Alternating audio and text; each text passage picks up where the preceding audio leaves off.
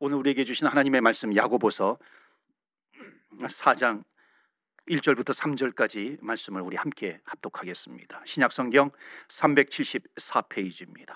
1절부터 3절 다 같이 합독합니다. 너희 중에 싸움이 어디로부터 다툼이 어디로부터 나느냐 너희 지체 중에서 싸우는 정령으로부터 나는 것이 아니냐 너희는 욕심을 내어도 얻지 못하여 살인하며 시기하여도 능히 취하지 못함으로 다투고 싸우는도다 너희가 얻지 못함은 구하지 아니하기 때문이요 구하여도 받지 못함은 정령으로 쓰려고 잘못 구하기 때문이라 아멘 예. 오늘 말씀을 드릴 때에 우리 안에 있는 욕심들이 다 사라지는 은혜가 있기를 축원합니다. 대문호 톨스토이 여러분 아실 겁니다. 그분이 쓴 단편 사람에게 얼마나 많은 땅이 필요한가라고 하는 이 단편 소설이 있습니다. 바움이라고 하는 한 남자에 대한 이야기이죠. 이 남자는 땅에 대한 집착이 많았던 청년입니다. 그래서 내가 어, 아, 어떤 문제가 있어도 땅만 있으면은 문제가 될 것이 없다 해결할 수 있다. 심지어 뭐라고 뭐라고까지 얘기를 하냐면은요, 땅만 많으면 마귀도 두렵지 않아 아, 이렇게까지 그 이야기를 어, 했습니다. 땅을 얻기 위해서 어, 여행을 떠납니다. 그러다가 어, 어느 날 넓은 평원이 있는 아름다운 땅을 발견해요. 그러니까 저 땅이 내 땅이 되었으면 좋겠다는 그런 소원이 있었겠죠. 보니까는 바스키르 그, 그 주인인 바스키르 족의 원주민을 만나게 됩니다. 그러니까 이 바스키르족은요 땅이 넓지만은 아, 천성이 아주 착해요, 아, 순박해요. 그러니까 땅에 욕심이 없습니다. 그러니까 이 청년이 그것을 알고서 아 조금만 내가 잘하면 저 땅을 빼앗을 수 있겠다, 쟁취할 수 있겠다 이렇게 생각을 한 겁니다. 그런데 이 바스키르족의 이 원주민이 그 청년의 그 마음을 알고서 이렇게 제안을 한 겁니다. 당신이 나에게 천 루브만 주면은 어, 당신이 원하는 땅을 당신이 아침부터 새벽 동틀 때부터 해질 때까지 당신이 원을 그리면서 원을 그리며 다시 돌아오게 되면은 그 원을 그린 땅을 당신에게 주겠다 그렇게 제안을 합니다. 그때 이제 이 청년은 얼씨구나 좋아하고요. 천 루브를 줍니다. 그리고 이제 그 다음에 이제 아침 해가 뜰 때에 이제 정말 빠른 걸음으로 달려가기 시작합니다. 그리고 가가지고 여기는 내 땅이야 표시를 하는 겁니다. 한참 달려가서 이제는 내가 아, 다시 돌아가야 되겠다. 원을 꺾으면서 이제 돌아가야 되겠다. 그렇게 생각을 하면서 거기다가 표시를 하고 여기까지 내 땅이야. 그리고 돌아오는데 저기서 반짝반짝하는 그, 그런 어, 이 모양이 있어요. 반짝반짝하는 그런 이 아름다운 너무나도 아름다운 그 시냇가가 자기 눈에 비치게 된 겁니다. 그래서 그 눈부신 아, 시냇물을 보면서 아 저것도 내가 가져야 되겠다 소유해야 되겠다. 그래서 빠른 걸음으로 뛰어가 가지고요 가가지고 거기다가 또 표시를 합니다. 여기 내 땅이야. 그리고 다시 돌아오는데 또 보니까는 아주 아름다운 그 나무들이 막 춤을 추면서 나에게 오라고 손짓하는 것 같아요. 저것도 내가 놓칠 수 없지. 저 나무를 팔면 정말 많은 돈이 될 텐데. 그리고 거기까지 또 다른 박질 해가지고 거기다가 또 이건 내 땅이야. 그리고 표시를 해둡니다 돌아오는데 또 아주 아름다운 울창한 숲이 있어요. 숲을 만나요. 저것도 놓치기 싫은 거예요. 그래서 달려가지고 거기다가 또 내 여기 내 땅이야. 그리고 표시를 하고 이제 돌아오는데 이제는 이제 빨리 돌아가야 되겠다. 여차하면은 늦을 것 같은 생각이 든 겁니다. 그러면서 이제 아주 빠른 걸음으로 돌아오는 거예요. 빠른 걸음이 아니라 내가 정말 여태까지 살면서 이렇게 긴 거리를 이렇게 빠른 달, 다른 박지로 내가 뛰어본 적이 없어. 그러면서 열심히 뛰어옵니다. 뛰는데도 피곤하지가 않아요. 왜냐하면 엄청난 땅을 차지했다라고 하는 그 기쁨 때문에 전속력으로 달립니다. 피곤하지 않아요. 출발한 지점이 이제 거의 보이기 시작합니다. 지평선 너머로 이렇게 태양이 이렇게 지기 시작하는 겁니다.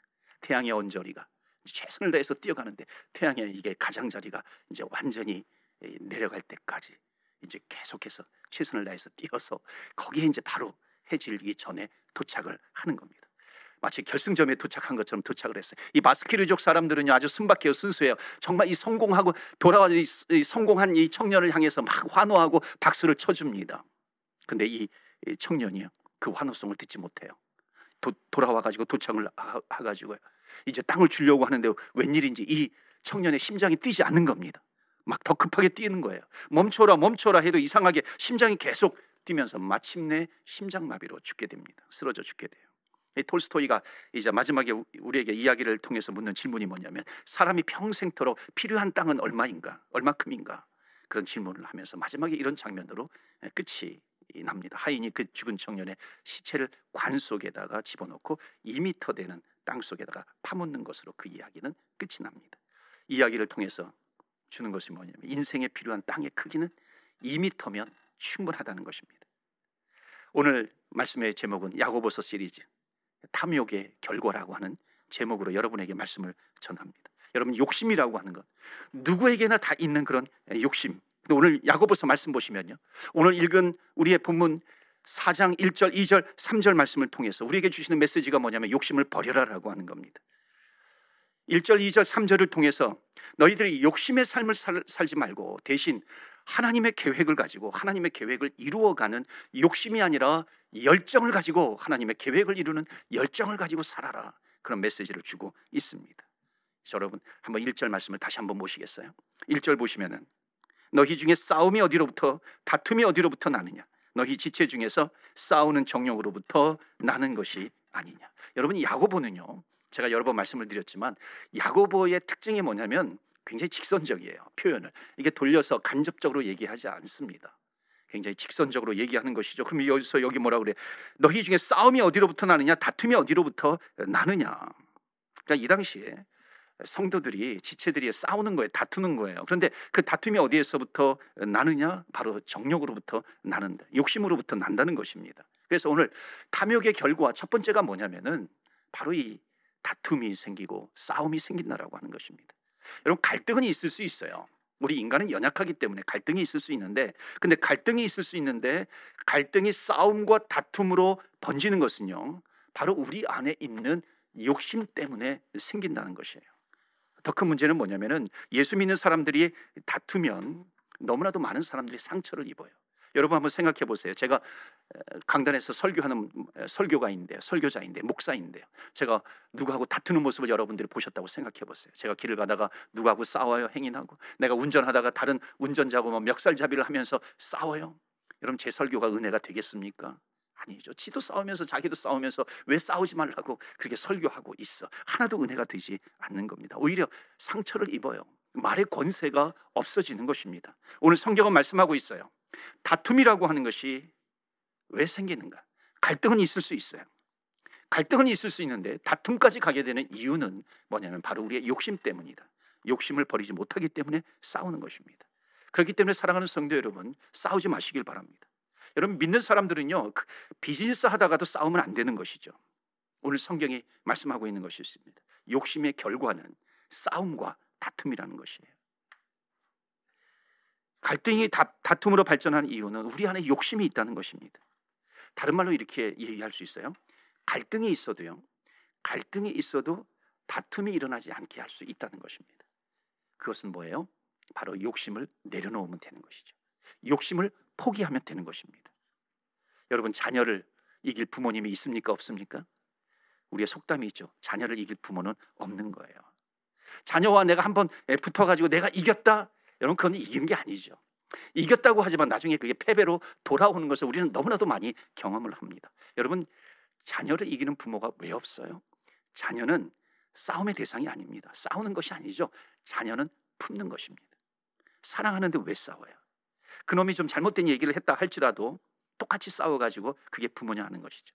기다려주고 사랑을 품고 기도하는 것입니다. 그러니까 자녀는 품는 거예요. 그렇기 때문에 갈등이 있어도 다투지 않을 수 있는 방법이 있어요. 그것은 뭐냐면 사랑으로 품으면 되는 것입니다. 욕심을 부리지 않을 때는 다툼으로 가지 않아요. 어느 부잣집에서 그런 재미있는 얘기가 있죠. 부잣집에서 불이 나가지고 막 난리가 났어요. 사람들이 와가지고 막 물을 붓고 끄고 그러는데 그냥 활활 불이 그 타버리는 그 모습을 보면서 막 땅을 치면서 통곡하는 겁니다. 이 부자가. 그래서 다 끝났다, 다 끝났어. 그러면서 땅을 치면서 통곡하고 있는 데서 강 건너에 이 거지 부자가 대화를 하는 거예요. 그러면서 거지 이 아버지가 그 아들에게 얘야 너는 좋겠다. 우리 불날 집이 없어서 아버지 잘 만나서 불날 걱정하지 않아도 않아서 너는 좋겠다. 그러니까 아들이 우리 아빠 최고 그랬다는 거잖아요. 여러분 소유의 기쁨보다 비움의 기쁨이 있어요. 물론 내가 가짐으로 말미암아 오는 기쁨이 있어요. 소유함으로 말미암아 오는 기쁨이 있어요. 그러나 비움의 기쁨이 있습니다. 내가 쟁취해서 얻을 수 있는 기쁨이 있어요. 그런데 내려놓음으로 말미암아 얻을 수 있는 기쁨이 있다는 것입니다. 소유보다 비움이, 쟁취보다 내려놓음이 훨씬 더 아름다워요. 훨씬 더 힘이 있어요. 훨씬 더 승자가 된다는 것입니다. 여러분 욕심만 빼면은요, 우리 인생 가운데 감사할 것이 얼마나 많이 있는지 모릅니다. 그러니까 욕심만 빼면은 다툴 일이 없다는 거예요. 여러분 부부 싸움을 왜 자주 하십니까? 서로 기대감이 커서 그러죠. 여러분이 욕심만 빼면은 처음 만난 그 사랑을 나눌 때의 그 모습을 계속 가지고 갈 수 있는 것이죠. 욕심만 빼도요. 부부 싸움은 10분의 1로 줄어들 겁니다. 아이들에게 왜 야단을 치고 왜 소리를 지릅니까? 욕심 때문에 그런 거죠. 아이들의 모습이 분명히 아닌데 지나친 기대 때문에 그 기대감을 낮추면은 아이의 원래 모습이 보이는 것입니다. 사업을 하면서도 왜 기쁨이 없어요? 기대가 너무 커서 그래요. 빨리 이것을 키우고 또는 두 번째, 세 번째, 1호점, 2호점, 3호점, 4호점 키워야 되는데 사업이 1호점도 다 되지 않아요. 그러니까 출근하면서도요 어깨가 무거운 거예요. 천금만금 무거운 겁니다. 돌아보면은 처음에는 내가 처음 내 손으로 운영할 수 있는 이 사업터 하나만 있으면 좋겠다. 그 욕심 없는 기도가 엊그제의 기도였었는데 그것은 온데간데 없어져요. 그러니까 채워지지 않는 것만 바라보게 되니까는 불만이에요. 불평입니다. 쌓여가는 것입니다. 여러분 욕심이라고 하는 것이요 얼마나 큰 마력을 지녔는지 몰라요. 그러니까 욕심이라고 하는 것은 그러니까 모든 감사를 한 순간에 욕심이 들어오는 순간에 한 순간에 불만으로 다 바꾸어 버리는 것 그런 신비로움이 있어요. 그런 신비한 힘을 가지고 있습니다. 그러니까 여러분 이건 거꾸로 얘기하면 우리 안에 욕심만 사라지면은 다시 한번 감사가 떠오르게 되는 겁니다. 감사가 생기게 되는 것이에요. 여러분 욕심을 없애기를 바랍니다. 그러면 감사할 일들이 그냥 새로 생기는 것이 아니라 감사할 일들이 그냥 이렇게 떠오르게 되는 것입니다. 탐욕의 결과 두 번째가 있어요. 2절 말씀 보실까요? 2절 보시면은 너희는 욕심을 내어도 얻지 못하여 여기까지 먼저 볼까요? 싸움과 다툼이 일어나는 것은 첫 번째 뭐라 그랬어요? 욕심 때문에 싸움과 다툼이 일어난다 그랬죠. 자 그런데 2절 그 욕심이 있기 때문에 다툼으로 번지는데 2절 심각한 얘기를 하는 거죠. 너희는 욕심을 내어도 얻지 못한다. 그리고 뒤에 뭐예요? 살인하며 시기하여도 능히 취하지 못한다. 이게 반복하면서 강조하는 겁니다. 욕심으로는 아무것도 얻을 수 없다는 거예요. 취할 수 없다라고 하는 것입니다. 그러니까 너희들이 결국 이 욕심을 통해서 얻는 것이 무엇이냐 이거예요. 얻을 수 있는 것이 무엇이냐. 저는 정말 놀라운 게요. 1억짜리 땅을 차지하기 위해서 변호사 비용 2억을 지불하는 사람을 보았어요. 그것도 형제와 그 다투어서 그것을 차지하기 위해서 1억을 차지하기 위해서 2억을 잃어버리는 거예요. 여러분 욕심으로는 얻을 게 없는 것입니다. 욕심으로는 잃어버리는 것이에요. 그때는 얻는 것 같아요. 그때는 내가 이긴 것 같고, 그때는 내가 쟁취한 것 같아요. 그러나 잃어버린 것이 너무나도 많은 거예요. 그것을 우리가 보지 못할 뿐이죠. 욕심으로 모든 것이 막혀 있기 때문에 가려 있기 때문에 그런 것입니다. 그래서 성경은 뭐라고 합니까? 욕심을 부려도 얻지 못하면서 왜 싸우냐라고 하는 겁니다. 너희가 다투고 싸우는도다 무슨 얘기예요? 얻지 못할 것을 가지고 싸우는도다. 여러분 욕심 가진 거대로 다 얻을 수 있어요? 없어요. 우리 너무나도 잘 알잖아요. 얻을 수 없어요. 못 얻어요. 여러분 예수 믿는 사람들은 누구예요? 천국을 소유했어요. 가장 귀하고 가장 귀한 가장 큰 영원한 천국을 소유했으면서도요. 이 땅에서 양보를 제대로 하지 못해요. 양보를 안 해. 여러분 2절 이어지는 말씀이 뭔지 그 다투고 싸우는 도다. 그리고 이어지는 말씀이 뭐냐면 너희가 얻지 못하면 뭐라 그럽니까? 구하지 아니하기 때문이라. 여러분 이게 왜 이어지는 줄 아십니까? 우리가 정말 얻을 수 있는 것은 욕심으로 얻는 게 아니라는 거야. 욕심으로 얻는 것이 아니라 기도로 얻어야 된다는 것입니다. 여러분 욕심으로 얻는 거는 내가 얻는 거예요. 내가 쟁취하는 것이죠. 기도로 얻는 것은 무엇이에요? 하나님께서 주시는 것이에요. 여러분 정말 온전한 이름, 온전한 완성은요. 하나님의 일하심에서 오는 것입니다. 그러니까 내가 기도할 때 하나님께서 일하시고 하나님께서 역사하시죠. 하나님께서 살아계심을 우리는 깨닫게 됩니다. 하나님께서 이루어 주시는 것이고 하나님께서 완성시켜 주시는 것입니다. 이것이 참된 얻음이에요. 그렇기 때문에 욕심으로는 얻을 것이 없어요. nothing 꽝 아무것도 아니라는 것입니다. 그런데 기도할 때 얻을 수 있는 것이에요. 여러분 하나님께서 주신 것만이 얻게 되는 것입니다. 내가 내 욕심으로 얻었어요. 내 욕심으로 얻은 것 같지만 내 힘으로 그것을 지킬 수가 없는 것입니다. 빼앗겨 버리는 거예요. 잃어버리는 거예요. 잃어버리는 것이 훨씬 더 많은 것입니다. 그런데 하나님께서 주신 것은 누구도 빼앗을 수 없는 거예요. 빼앗을 자가 빼앗을 자가 아무도 없도다. 그래서 우리는 주님께서 주시는 것을 받는 겁니다. 그래서 야고보서 뭐라 그래요? 너희가 얻지 못함은 구하지 아니하기 때문이다. 여러분 구함으로 말미암아 얻으시기를 바래요. 우린 주님의 주님께 기도함으로 얻는 것이에요. 기도하면서 받는 것입니다.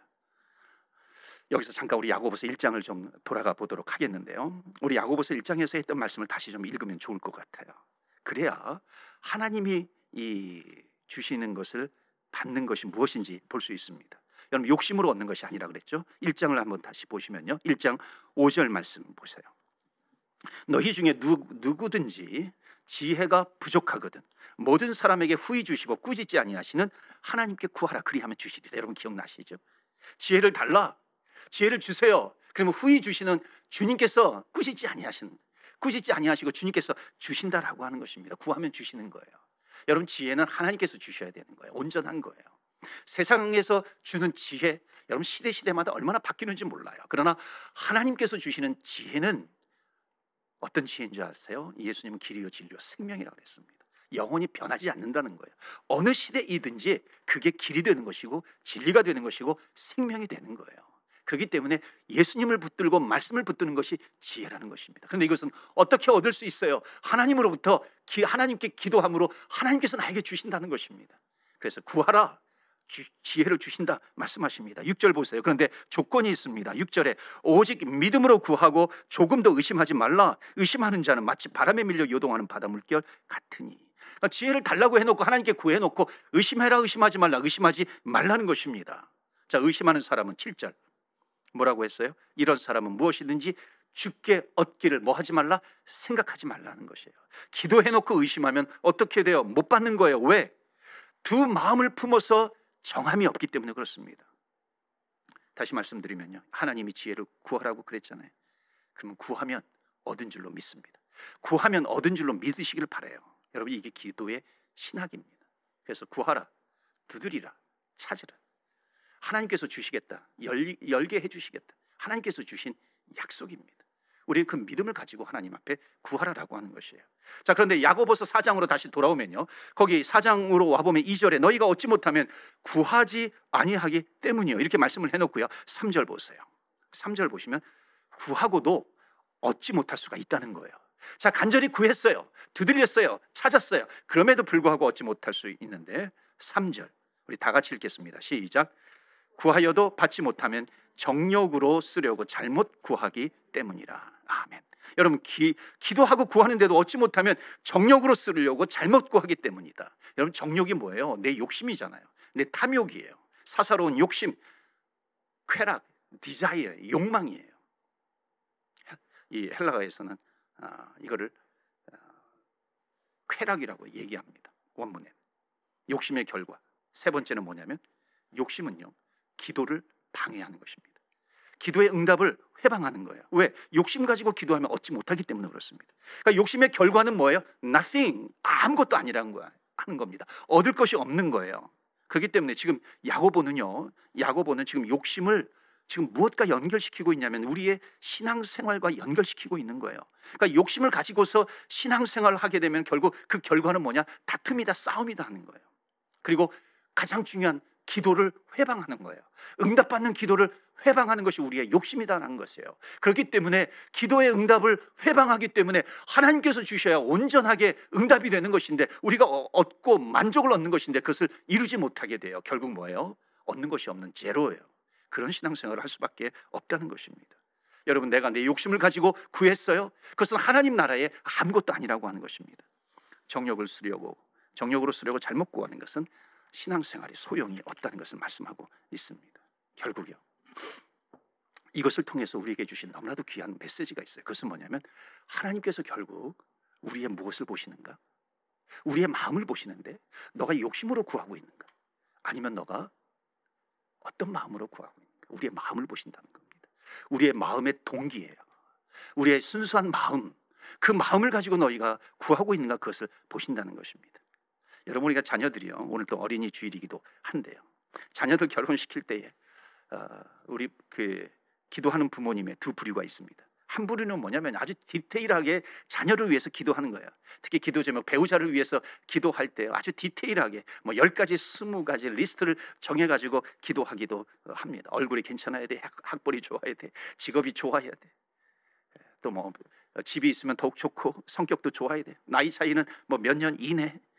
뭐 노래도 좀 잘해야 돼. 회식 같은데 뭐 하면 노래도 한번 부를 수 있어야 되는 것이. 뭐 악기도 하나씩 뭐 다룰 수 있으면 좋아. 여러분 너무나도 기, 기도의 리스트가 많이 있잖아요. 또 어떤 부류는요 이런 부류가 있어요. 하나님 예비해 놓은 사람 주세요. 하나님 내 마음 아시잖아요.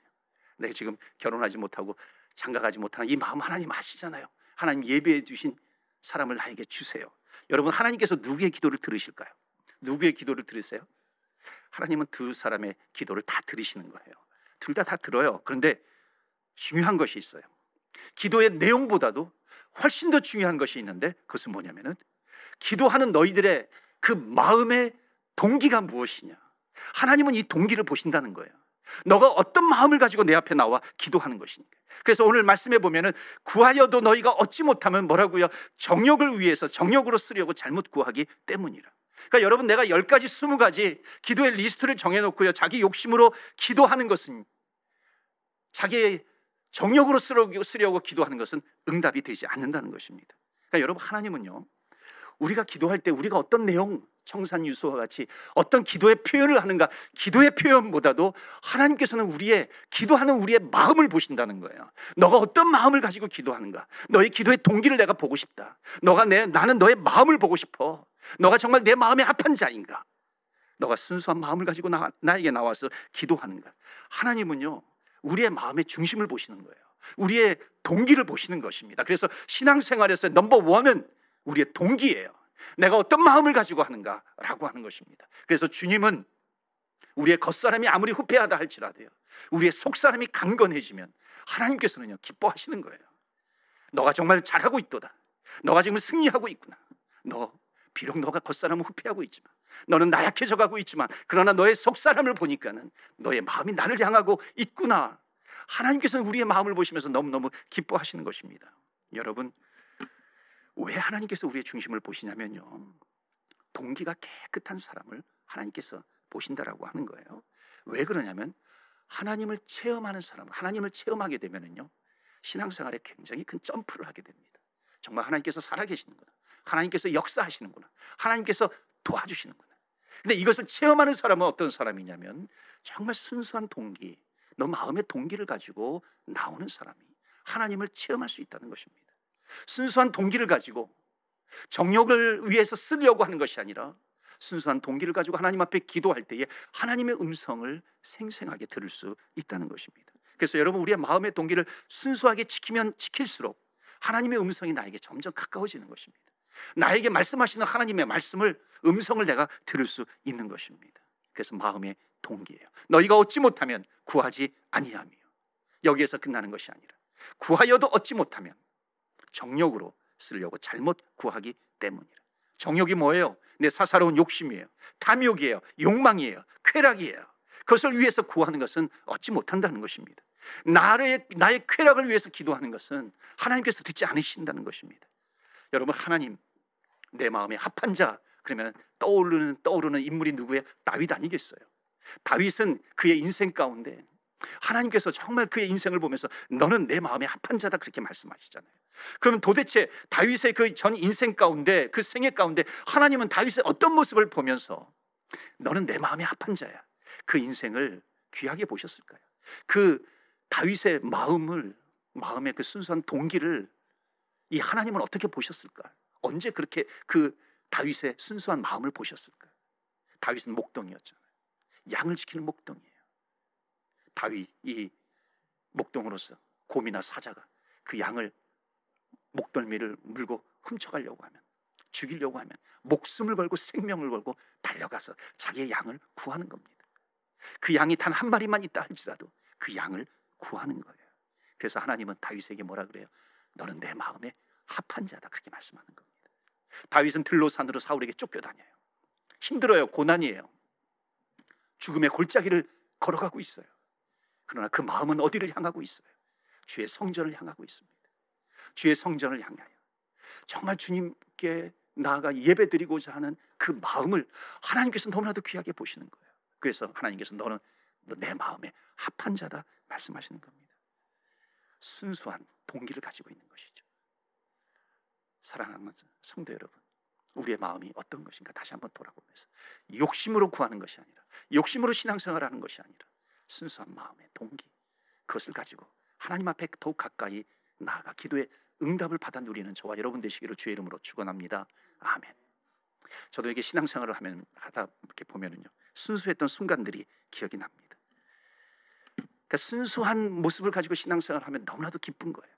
제가 이제 여러 번 얘기했지만 한국의 화성군에서 그 실리감리교에서 목회할 때요 정말 몇 명 되지 않는 성도들이에요. 주일날만 되면은 주일날만 되면 그냥 어, 예배 드리고 아침 같이 먹는 겁니다.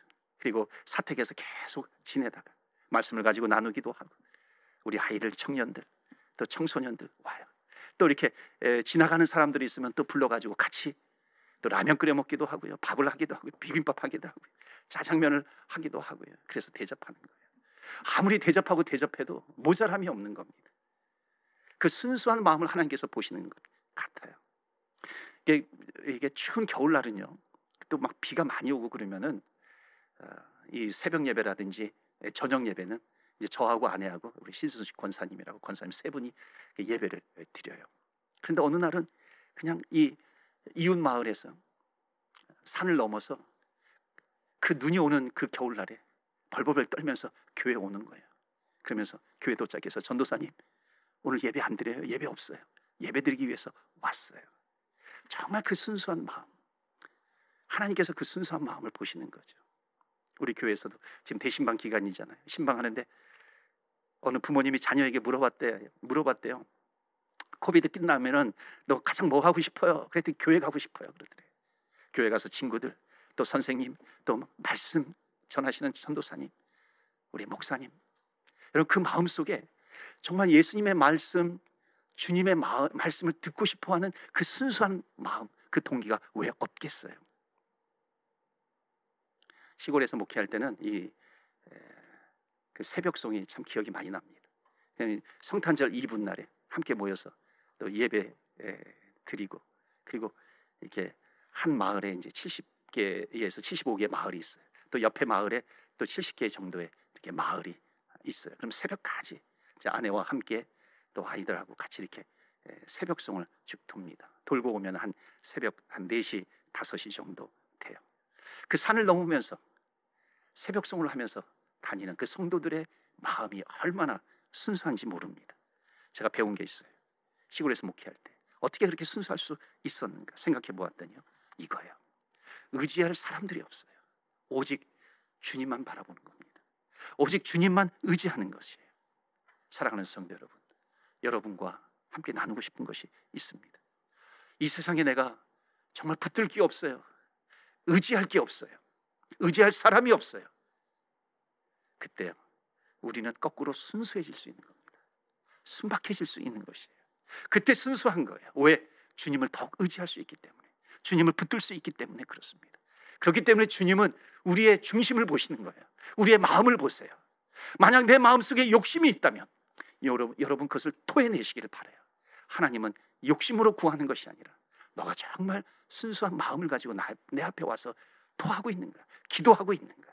하나님은 그 마음을 보시는 거예요. 며칠 전, 며칠 전에 어느 형편이 넉넉하지 않은 성도님으로부터 아, 편지를 받았는데 얼마나 눈물이 나던지요. 뭐 이렇게 다듬고 다듬어서 쓴 그런 편지가 아니에요.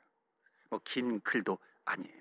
근데 짧은 글이지만 몇 센텐스 센텐스이지만 그 마음이 읽혀지는 거예요. 감사합니다, 목사님. 많은 사랑을 받았어요.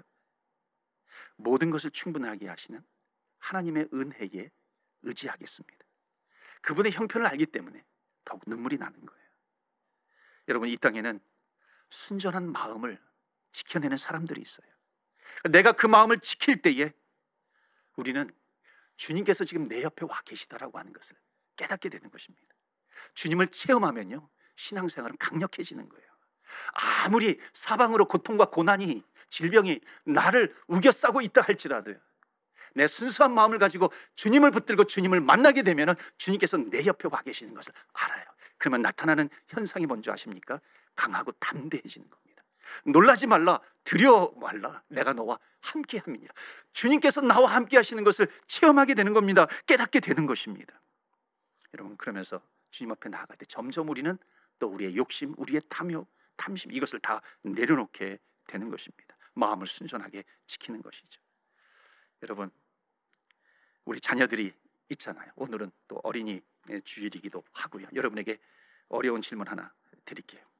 자녀들이 하나, 둘, 셋 생겨나는데 여러분 자녀들이 다 똑같아요? 아니면 자녀들이 다 다릅니까? 성격이라든지 태도라든지 뭐 어떤 뭐 취미라든지 이런 것이 똑같아요? 아니면 달라요?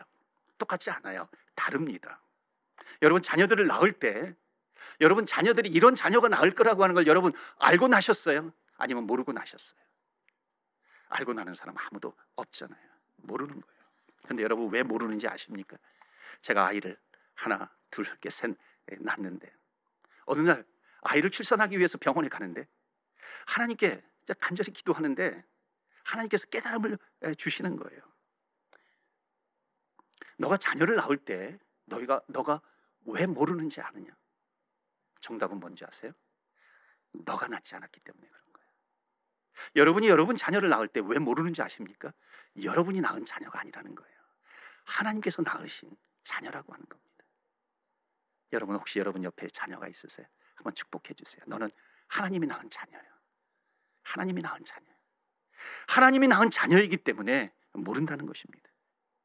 우리가 찬양도 하잖아요. 오늘날 내가 사랑하는 내 아들아, 오늘날 내가 너를 낳았도다. 정말 하나님께서 우리를 사랑하시기 위해서 낳아주셨다는 것입니다.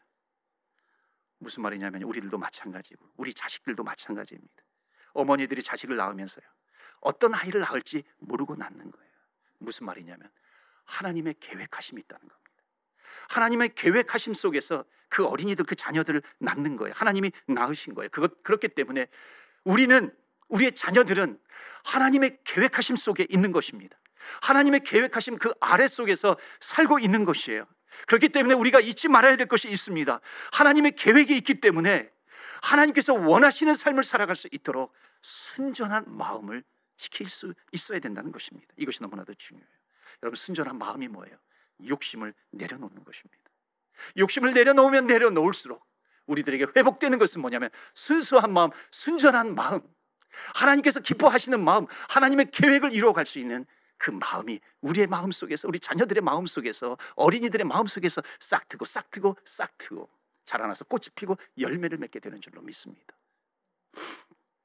동전을 줍는 소년이라고 하는 글이 있어요. 한 소년이 길을 가다가 우연히 그 동전을 줍습니다.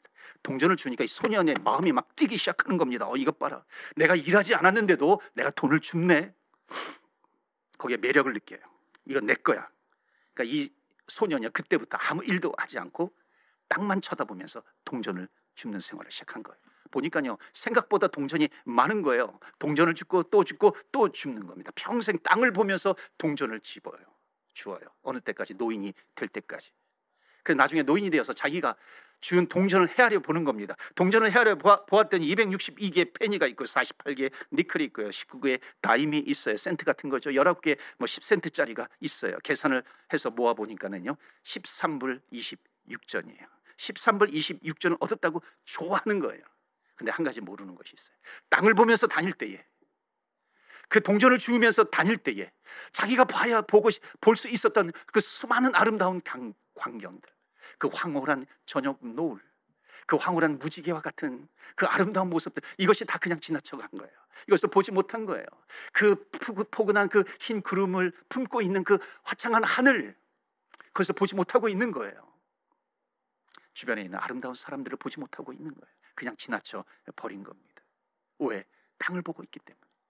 땅을 본다라고 하는 것, 동전을 줍는다라고 하는 것, 굳이 뭐 욕심이라고 말하지 않는다 할지라도 우리가 내 인생, 내 인생의 동전을 줍고 있어요. 땀을 흘리면서 내가 그것을 줍고 있을 때에 나도 모르게 내, 나야, 나에게서 스쳐 지나가는 것들이 있다는 겁니다. 내가 정말 보아야 될 것을 보지 못하고 있다는 것이 있다는 것입니다. 정말 자라나고 있는 우리 어린아이들. 떡갈나무 같은 그 아이들, 자녀들이 자라나는 것을 보지 못하고 있는 거예요. 수많은 단풍이 떨어지듯이 그 색깔이 붉은 빛으로 변하듯이 연로해지는 우리 부모님을 보지 못하고 있, 다는 겁니다. 그 수많은 정말 귀한 사람들, 우리 인생 속에 스쳐 지나가는 그 사람들을 우리가 보지 못하고 있는 겁니다. 아뿔싸 나중에 내가 땅만 쳐다보면서 나에게 이런 것이 있었는데 이것을 가지고서 그것을 살려고 하니까는 사지 못하는 것입니다. 무엇 때문에? 내 욕심 때문에 안 되는 겁니다. 결국 욕심이 낳는 것은 뭐예요? nothing. 아무것도 없다는 겁니다. 꽝이라는 거예요. 얻을 수가 없는 것이라는 겁니다. 사랑하는 성도 여러분. 우리 성도는 누구입니까? 우리 세인트라고 하는 성도. 천국을 소유한 우리 하나님의 자녀들은 누구예요?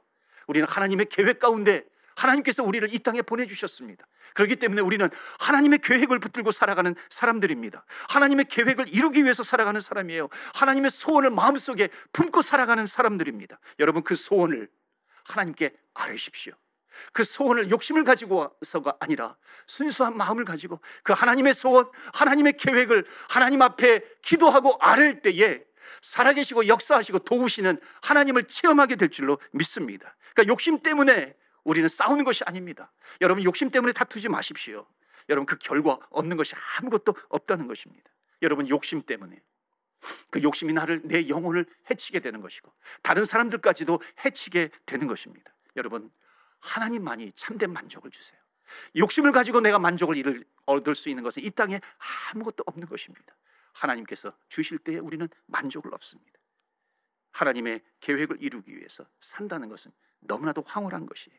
하나님 나라 확장을 위해서 살아간다라고 하는 것, 그리스도인으로서 너무나도 행복한 삶입니다. 그렇기 때문에 사랑하는 성도 여러분, 욕심으로 살아가는 것이 아니라 욕심을 버리고 하나님의 나라 확장을 위해서 살아갈 때에 진정한 만족, 진정한 행복이 저와 여러분에게 가득하기를 주의 이름으로 축원합니다. 아멘. 이 시간에 우리 같이 기도합니다. 여러분 옆에 혹시 자녀들이 있습니까? 누구 함께 같이 예배드리고 있습니까? 우리 한번 옆에 분 손을 잡아주세요. 손을 잡고 기도하는 것입니다. 기도할 때 하나님은 우리가 욕심을 가지는 것, 탐욕을 갖는 것 너무나도 싫어합니다. 왜냐하면 하나님을 체험하지 못하기 때문에 그래요. 그래서 오늘 주시는 메시지가 뭐냐면 욕심은 다툼을 일으킬 수밖에 없다. 싸움을 일으킬 수밖에 없다는 것입니다. 우리가 회개하면서 나아가기를 원합니다. 하나님, 욕심을 버리기를 원합니다. 또 욕심이 있으면 너무나도 중요한 것이 뭔지 아십니까? 신앙생활에서 기도의 응답을 방해한다는 것이에요. 여러분 이거는 반드시 우리가 해결해야 되지 않겠습니까? 우리는 하나님의 기도의 응답으로 살아가는 사람입니다. 그럴 때 진정한 만족이 있어요. 행복이 있습니다. 그렇기 때문에 하나님 내 욕심을 버리기를 원합니다. 그리고 순수한 마음, 순전한 동기로 하나님의 계획을 이루기를 원합니다. 주님의 뜻을 이루기를 원합니다. 우리 여러분 같이 기도하기를 원합니다. 또한 우리 자녀들을 위해서 어린이들을 위해서 기도합니다.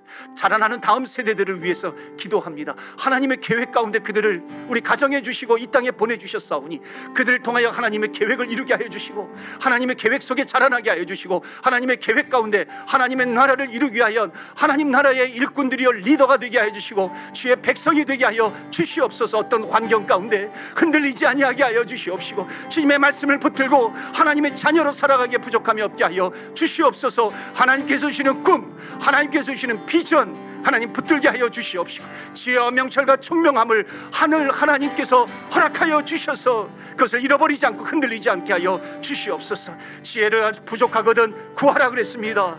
후히 주시는 하나님께서 꾸짖지 아니하신다 그랬습니다. 이 시간에 간절하게 하나님 욕심을 버리기를 원합니다. 순수한 마음으로 하나님의 계획을 이루기를 원합니다. 다 같이 주여 주의 이름 부르며 기도하며 나아갑니다. 주여